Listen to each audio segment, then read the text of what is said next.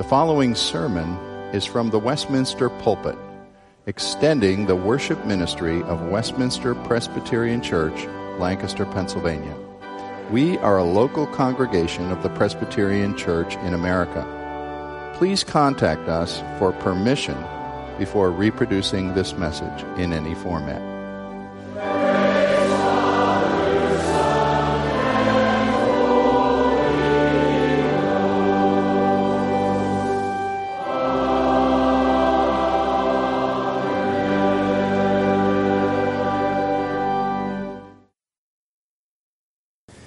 Welcome you to follow in your Bible today or use the Pew Bible to turn to John chapter 16. We've been studying these chapters carefully. Last time ending with Jesus telling his disciples that they would face the same hostility and persecution, hatred without any apparent reason as he faced. He warned them of this as he was about to depart from them. And I pick up right at, at that, right at the end of that warning in John 16, verse 4, and read now through verse 15. Jesus, Jesus Christ is the one speaking to his disciples. I have said these things to you that when their hour comes, you may remember that I told them to you. I did not say these things to you from the beginning because I was with you. But now I am going to him who sent me, and none of you asks, Where are you going? But because I have said these things to you, sorrow has filled your heart. Nevertheless, I tell you the truth, it is to your advantage that I go away. For if I do not go away, the Helper will not come to you. But if I go, I will send him to you. And when he comes, he will convict the world concerning sin and righteousness and judgment. Concerning sin, because they do not believe in me. Concerning righteousness, because I go to the Father and you will see me no longer. Concerning judgment, because the ruler of this world is judged. I still have many things to say to you, but you cannot bear them now. When the Spirit of truth comes, he will guide you into all the truth. For he will not speak on his own authority, but whatever he hears, he will speak, and he will declare to you the things that are to come. He will glorify me, for he will take what is mine and declare it to you. All that the Father has is mine, and therefore I said that he will take what is mine and will declare it to you. This is God's holy word. One day last week, my wife and I had a very enjoyable time having a meal with another pastor and his wife. These are people, I'm not going to tell you who it was, but you would know if I did. People in my age bracket with whom we have shared experiences and shared many common friendships and common things in our denomination over decades of ministry. And our conversation between the four of us flowed very enjoyably for two hours. I don't know where two hours went to. And I would suppose, honestly, as we had stories to tell and memories to unpack and common friends to speak of, we could have easily talked another two hours but the waitress actually was eyeing me about getting the check paid and vacating the table. So the four of us did leave, but knowing that we would have had many more things which might have been said to one another. Well, if you look ahead to the very end of John's Gospel, chapter 21, 25, I didn't read it today, but the very last words of this whole Gospel are written this way John says there are many, also many other things that Jesus did. If every one of them was to be written, I suppose the world itself could not contain all the books that would be written. And our text today is very much centered on the theme, the idea of God having continual truth to make known to us, to reveal to us, more than we could ever learn from any one brief encounter. We're continuing to study this farewell discourse, as it's called, of Jesus, beginning as it did at verse 1 of chapter 14. I hope if you've paid attention and been here along the way, you've seen that these several chapters, it's impressed me in a new way how there's, there's one flow of thinking going on in these chapters. It's not simply a lot of random teachings of Jesus. They all come out of the stem of the idea of Jesus leaving them and him trying to prepare the 11 disciples for that departure. If I would try to paraphrase everything he said up to this point, it's almost a ridiculous assignment, but I'll do it this way. Jesus would say, I'm leaving you now, and it's for an important purpose, and it will have a grand outworking for your good in the end. We will be together again. But meanwhile, while you miss me physically, know that my very life and breath are in you. I'm living in you and dwelling in you by the Holy Spirit, whom I will send. You can't grasp this right now, but I actually will be able to do more for you through my Spirit than I could by remaining physically with you. Today we're hearing Jesus teach more, as he did already in this section previous, about the Holy Spirit. And in verse 7, he says, If I do not go away, the helper or comforter will not come. And he's actually saying, It's better if he comes. Now, it's very hard for them to believe that or understand that, but in time they would see it. That the one he was sending in his place wasn't some dismal, unqualified, second rate substitute teacher who didn't know the score. He really was someone who could do for them all the things that Jesus did for them in his flesh. So his departure would not be a woeful loss, but a wonderful gain. And it really is better for us, disciples today, that Christ left the earth and now rules at God's right hand and ministers to us through the Holy Spirit. We're not dealing with the idea that Jesus was once present and now is absent, as many people would think. We're dealing instead with the idea that Jesus was present in one locale of history and he now is present potentially in all places and in all persons who believe in him and are his disciples. So our passage here presents more teaching about the activity of the Holy Spirit. One of these direct passages where Jesus himself spoke about what the Spirit would do. And I see just two main points to this fairly short text, but there'll be subpoints of each one of those. The, the first main point would be this the Holy Spirit convicts the world. And the second main point will be that the Spirit always has more of Christ to show to His church.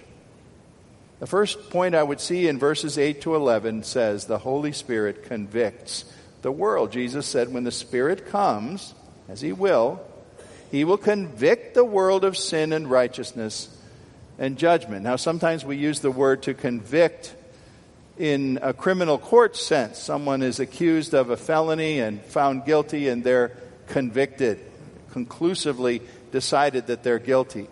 That meaning could bear upon what is said here, but it's more an idea here of coming to understand, bringing a person to a point where uh, a light of knowledge about themselves dawns and they are become aware of some critical failing that has to be addressed. And we read here that the Spirit will convict the world of sin because humanity in general doesn't know what sin is. People say, well, yes, I do. Sin is like when you break one of the Ten Commandments and they start listing off things that they would say are sins, plural. But Jesus is saying what we need to be convicted about or made aware of is sin as a condition of our life, a weakness, a failure to be able to please God, and a continuing state that we are in from birth in which we rebel against God and displease Him. And quite shockingly, many, many people would say, Well, I'm not in a situation of sin. I'm basically a good person. I love God. Well, that person, if they don't already see it, has to be convicted about the condition of sin. Because the Bible says they are in that condition, whether they know it or not. Romans 3 says, All have sinned, all have fallen short of the glory of God. There's no one righteous, not even one. And yet it's a basic credo for many people. Well, humanity is basically good. And I'm basically good. At least I'm better than many people. And they rest in that. Well, the thing the Holy Spirit has to do and will do in many cases is to convict people of simple guilt when they do wrong. Now, I'm calling out as what may seem like a fairly trivial example here, something about my wife, which I didn't ask her if I could use, so I could be in big trouble today. But this is a story my wife has told me, and I know it had a real impact on her. When she was about 12 or 13 years old, she probably already knows what's coming. Uh, she and her family moved to a neighborhood into a brand new home that had just been built. And and it was one of the early homes, so there were others being built. It was like a big construction site all around their house. And uh, tw- you have to imagine 12 or 13 year old Carol out with her younger sister and younger brother. And I don't know, they were climbing in the holes and going in and out of the houses with no doors and all of this. And for some reason, my almost criminal wife threw a stone I don't even know if her sister or brother saw her throw the stone, but nobody else did. And I also know from the story that the stone broke a window in a house under construction. Well, my wife, not my wife then, of course, but Carol went home, and that night she was going to bed, and I guess mom was going to turn out the light or say goodnight or something. And here was Carol sitting in her bed, sobbing. Why was she sobbing? Because she was convicted and ashamed of her guilt. She had broken a window. And I think you may know that the thing was made right with the builder, I guess. But uh, here was what the world would simply call an act of her conscience at work. We would say, no, it isn't just simply conscience, it was the Holy Spirit. Here was a tender hearted young girl who knew she had done wrong, and she was very aware of that. The Holy Spirit was making her aware. Well, you might say that's a pretty trivial thing, but it goes much deeper than that, into much more serious things than that. In fact, verse 9 here says the worst condition of all that the Holy Spirit has to come and convict people about is that they don't believe in Christ. They don't believe in me, Jesus said. That's the epitome of guilt and unbelief to reject Christ. And what the Spirit needs to do is awaken people, shatter that shell of self content that says, I'm okay. Everybody's mostly okay, except for some really bad people. No, the Bible says you need to be convicted of the fallenness of your nature. And what Jesus had in mind is actually illustrated in a beautiful way in the book of Acts, very soon after his death and resurrection. Acts chapter 2 has a great illustration of the Holy Spirit conviction, convicting of sin. It's on the day of Pentecost when the Spirit had come upon the disciples, and you remember Peter got up to preach. Peter, who always seemed to say something wrong when he spoke, this time said everything right. And he preached of Christ who had been crucified in that city with which these people knew what he was talking about. They were very familiar with it as a current event and he accused them. He said, You, you, my hearers, crucified Jesus through the hands of lawless men. Whether you put the nails in or not, it was you that were responsible for that. And what happened? You know, was it just a case of, oh, all right, people heard that and said, well, not me, I wasn't there, I didn't do it. Or that they actually were offended by him suggesting that and maybe looked for a rotten tomato to throw at Peter or something. What happened? You know what happened. 3,000 souls were cut to the quick. And it says they were cut in their heart. They cried out and said, Brothers, what should we do? We're guilty as charged. What was that? But the Holy Spirit convicting of sin. Exactly what Jesus said he would do when he came upon his church Conviction is that which strips a person bare of any excuses or defenses or saying the other guy's responsible, oh, not me, I didn't do it. It exposes you and it leaves you in a state of utter need. And you desperately see that you aren't pleasing to God in what you're doing. Something has to happen to relieve that situation. Conviction of sin is the Spirit's first work. But then the text says he comes right upon that with something else and convicts us with a need for righteousness. Well, it's possible to define righteousness as a mere human quality. You can say there's a variety of man made righteousness. You think of, uh, I, I, don't know why, Mother Teresa, the late Mother Teresa, always comes up with her selfless life of being committed to poverty and service to the poor and helping the dying and getting nothing for herself out of it. And we think, wow, if ever there was a human being who exhibited righteousness, there she is. Or maybe you think of a war hero, somebody who literally lays down their life in service of the country and gets their name on the, on the war memorial panel. And you say, wow, that was a righteous act. A noble act, self sacrificing. Somebody who gives millions of dollars to a university or whatever are righteous. Sure, there are things that are human that could be called righteous, and they're, they're duly admirable in their own place. But Jesus is talking about a righteousness that has to go beyond that. It has to be a righteousness that is acceptable to God. Might we call it 24 karat righteousness? It is refined and defined by God, and it is found only in Jesus Christ offering his perfect life on the cross in the place of rebellious sinners, who many of whom aren't even convicted about their need of him or don't even believe in him, at least at this time, offering himself to be the atonement with an offended God. Romans 3:22 tells that we need the righteousness of God not your good deeds righteousness, the righteousness of God, which comes only through faith in Jesus Christ to all who believe. We're always trying to pay God off in something that isn't actually righteousness. You all know that one of the most universally popular board games of all times is the game Monopoly. I dare say I could go into probably three quarters of your homes and find uh, Monopoly box stuck in a closet, maybe long neglected, but you probably have one and you've played Monopoly. And you know that you get Monopoly money, the bright colored gold and pink and blue and green money. And maybe you'd get in a situation where you were unemployed and things were short and the bank account was down and you'd think, aha, but I know the mortgage is due. All I have to do is go pull out the Monopoly box. I think the $500 bills are bright gold. I don't remember what color the hundreds are, maybe yellow. And, and you pull out some of those and get a fistful and go on down to the bank and say, you know what?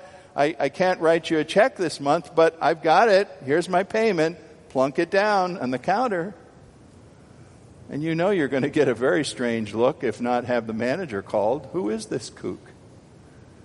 You're offering currency that is unacceptable it actually has no value. It may be printed to look like money, but it's not money. In fact, Paul, who had a good deal of human righteousness, of, of keeping the law and looking pretty good in outward behavior, said his whole pile of righteousness was worse than monopoly money. He said it was filthy rags. It deserved to be thrown in the trash. It was nothing of any value when it came to pleasing God. We need to be convicted by the Holy Spirit that righteousness is found only one place in the righteousness of Christ. Then there's a third point here, a subpoint, in verse 11, which also says the Holy Spirit convicts the world of judgment, for the ruler of this world is judged. Curious way to say it. It seems to me Jesus is saying that the Holy Spirit reminds the world that every wrong done, every injustice done, every deliberate disobedience to God is going to have a consequence and a final accounting. Jesus elsewhere said we would be accountable for every idle word that we speak. That's pretty frightening. But then he added here not only will there be a judgment day at the final day of earth after he is returned in glory, but he says the ruler of this world, Satan, is judged. And in fact, he will be judged almost immediately. The master liar, the prince of this world, the one who deceives and works temptation upon people, is judged, Jesus said, at his cross. We know that the cross of Jesus was the sealing of the judgment of Satan. The, Bible says there's a wonderful verse I always love it in Colossians 2:15 that says Jesus did this when he died. He disarmed rulers and authorities, powers of evil they're thinking of there, and put them to open shame by triumphing over them. Satan had his defeat and his final judgment marked and sealed in the cross of Jesus Christ. Now, you say, boy, he's sure active for a guy who's already judged, and that's true. The scripture says, watch out for him. He's like a roaring lion, seeking people to devour. But he's a roaring lion with a chain around his neck, and God firmly holds the chain that holds him. The victory of Christ assures believers that nothing can be done that would permanently harm us by the enemy of our soul. You say, well, wait a minute. I hear about Christians today who are getting their heads cut off or, or they're getting shot in a college classroom for being a Christian. What about that? Well, what about that? Those souls of God's people with the righteousness of Christ upon them are not deterred in any eternal way or ultimate way by physical death. Satan cannot harm the people of God in any permanent manner. So we have nothing to really fear from him ultimately. We should be aware of him, but we shouldn't be terrorized by him.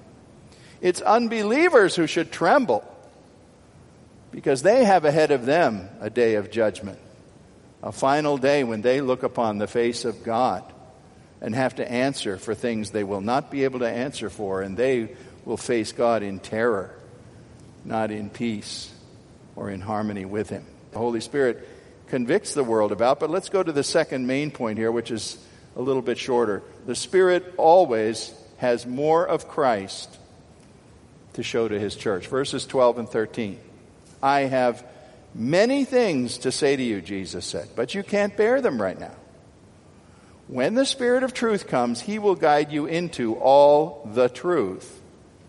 For he will not speak on his own authority, but whatever he hears, he will speak. We say that the Bible is a demonstration of what we call progressive revelation. That is, God begins with the simple and basic things that we need to find out, and then layer upon layer proceeds to make truth more ex- explicit and more mature as we learn and understand through the ages. The same way in which a child has to learn his ABCs and then you have to read, I don't know if they still use the Dick and Jane books anymore, but I learned to read with, you know, see Dick see, see Spot run, see Sally go, you know. And I got through that in a week or two and went on to, you know, I don't know what, Encyclopedia Britannica or something. But, uh, but you don't give a new child, you know, a course in British romantic poets or something like that. That comes later once you learn the basics. Well, the scripture is much the same way. God gives us this revelation, which is really a revelation of Christ from beginning to end. But in the first pages, in the first many books, the name of Jesus Christ or Jesus of Nazareth isn't there. He's there in figures and symbols and animal sacrifices and the tabernacle and things that are hinting about him and pointing towards him. But then we come to the fullness of revelation, which the New Testament brings, that make him very plain. Well, that all has to do with what Jesus is saying here. He said the apostles could not bear many of the things that he had to tell them. Why couldn't they bear it? Weren't they smart? Were they just handicapped? What was wrong? The problem was very important things had to happen in order for them to have the matrix, the grid of understanding on which to hang the truths that still had to be told. And the greatest of that, of course, was his cross and his resurrection. Just think for an example.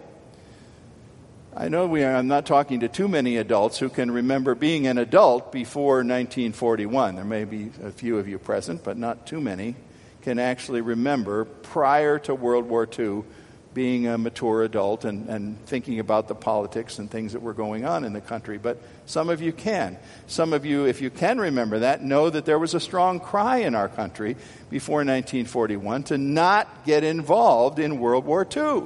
People were saying, We've already fought one major war over all those European squabbles. President Roosevelt, keep us out of World War II. We don't want another war. Well, what changed that? It was actually a Sunday morning, December 7th, 1941, when all of America was totally startled. Most people had never even heard of Pearl Harbor, couldn't tell you where it was, maybe couldn't even find Hawaii on a map.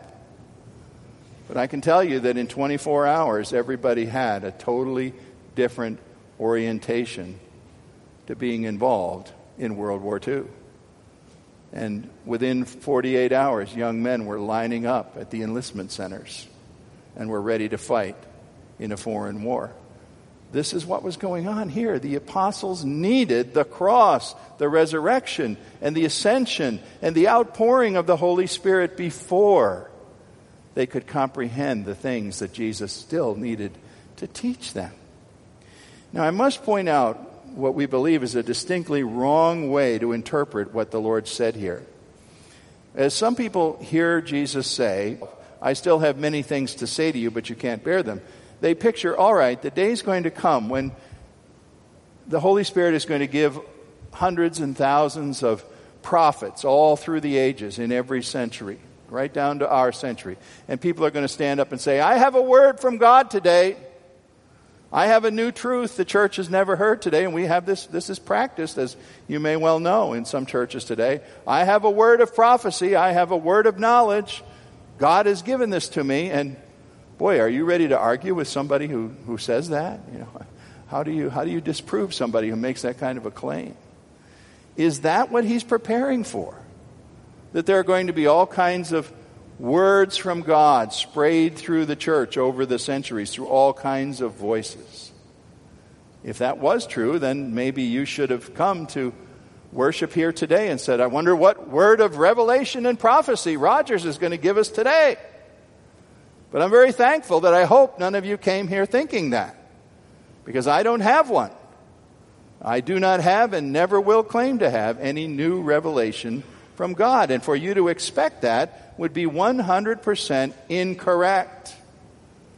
There's a certain sense in which he was addressing these apostles in that day that he is not addressing all of us today. As he was saying, I have many things to say, you can't bear them now, but you'll be guided into this truth.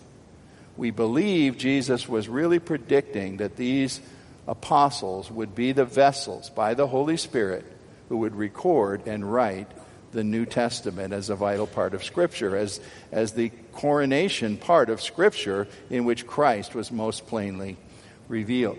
There's a little detail here that it isn't the only argument for the point I'm making, but it's one thing that supports the point. And it interests me how translators of the Bible can miss things like this, and I'm not sure the reasons. The detail is this, and uh, Bible, well-known Bible translations like the King James doesn't doesn't seem to get it right. The New International Version didn't get it right. The English Standard Version that we use does get it right. And it's a little thing in the midst of verse 13. The Greek text actually reads this. maybe you won't think this is so important, but I would contend it is. The Spirit will lead you into all the truth. T H E. The truth. That definite article, the, is there in the Greek. But for some reason, a lot of translators just drop it, and the text says, He will lead you into all truth. You say, big deal. You're really quibbling with things here. Well, if we're saying all truth, that's pretty broad and pretty vague. It might mean all truth about chemistry, botany, astronomy, engineering, political philosophy, law, any field of knowledge you want to name. But if it says into the truth, and then he further specifies that that truth is about himself, which he does here, then it seems you're talking about something pretty specific. And we would contend that Jesus is pointing here. The truth means truth with definite boundaries, a fixed body of truth, as in the text of the Word of God. And we know that these apostles were, of course, used of God to write the books of the New Testament. In Ephesians 2:20, Paul says, "By one spirit the Lord built on the foundation of apostles and prophets with Jesus Christ as the chief cornerstone." I firmly believe that what he's pointing the apostles to here is the role that they will have. As the Spirit guides them into truth, he will inspire them and give them a revelation that will show more and more and more of Christ in the ages to come. Why were these people special? Why were they singled out differently from you and me? Because they were eyewitnesses. They had a credibility that we wouldn't have. If I decided I'm going to write the gospel according to Michael, I hope you would scorn it, just as you should scorn ridiculous apocryphal gospels that, you know, just watch the History Channel. They'll tell you about 14 other gospels that were supposed to be accepted. All bunk. Every one of them is bunk.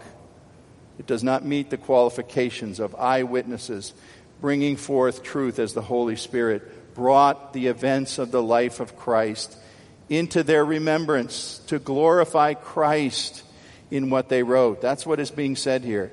To put down facts, historical facts about Christ. One of the greatest preachers of the 20th century, Martyn Lloyd-Jones, said this The Bible shows me that all my comfort and all my hope is founded in facts. God did certain things in the world which actually happened. And so Lloyd-Jones says, we're not saved by mere ideas or visions or philosophy. We're saved by accomplishments, by the God who acted in history. So Jesus says the Spirit is going to glorify me as He takes what is mine and declares it to you. Do you see the beautiful symmetry of this? At least 10 or 12 times in John already. We're, we're more than about roughly midway through the, the gospel, a little more than midway through. And 10 or 12 times Jesus has said, I'm only speaking what the Father has told me to say. In, in similar words to that, he said that time after time. I only say what the Father's told me. Now, what is he saying? The Holy Spirit is only going to say what I will tell him to say. Do you see the wonderful symmetry of the Trinity at work there? Jesus Christ at the center, speaking the Father's words, the Spirit speaking of Christ, and only that which magnifies Christ. There are not apostles today to receive new revelation of new books for Scripture. Once upon a time, I Googled my name. I used, I knew I had to make it, I have a fairly common name, so I knew I'd have to make it specific, and I put the Reverend Michael Allen Rogers. Google it. And I found there's a guy down in Virginia, same middle name. He's an ordained minister, but he has one distinct difference from me. He's an African American man. And it certainly has nothing to do with his race, but he is the apostle Reverend Michael Allen Rogers. At least that's what he claims. I would like to meet this brother and maybe in a friendly way discuss with him that he is not an apostle. There are no apostles in the world today. God gave His Word once for all in written historic form through His apostles, through whom His Holy Spirit fulfilled this promise to glorify Christ and take what is His and declare it, so that the Word of God ends up working like an artesian well, springing up. There it is, established in history, and you go and drink deep and you can come back and drink deep again, and you can come back every day of your life and drink deep more and more of Christ. Another image to quickly close with here is the idea of the Spirit, as some have called him, as a floodlight aimed upon Christ. You look at that, I don't even know what they call that huge new building that they've built in New York City in place of the Twin towers. It's an amazing, huge building. And of course, it's all lit up. I haven't seen it in person yet. Some of you have, I'm sure. But here's this huge building lit at night by floodlights, and you look at it and you, you have to admire it just as an architectural creation. But I doubt very much that any of you would look at that and say, Oh, look at those amazing floodlights. Aren't they fantastic floodlights? You say, No, look at that beautiful building. Look at how huge it is. Look at how it stands out. It's the building that you're going to admire. That, my friends, is the analogy of the Holy Spirit to Christ. He's God's floodlight on the Son of God. And it's the glory of Christ that we see more and more, and we can take away new things, new understandings, new nuances of truth to build us up and establish us every time we go to Him. God indeed has more and more to say to His church by His one revelation in His written word of his glorious Son. And Jesus physically went home to his Father. We don't have his presence. But wait a minute. Yes, we do. Because we have his Spirit. And we see him in the Word. Thanks be to God. Father, thank you for the wonders that are being predicted here even before the cross took place. These disciples didn't know what Jesus was saying. And John even had to have his remembrance stirred up that he would write these sentences for us. But it's you shining on your Son by the Holy Spirit that lets us see more and more of the wonderful glory of our Savior. May we never tire of looking at Him, searching for Him in the Word, in the right place where we will see Him. Help us to obey Him and humble ourselves before Him in wonder and awe. We ask in Jesus' name. Amen.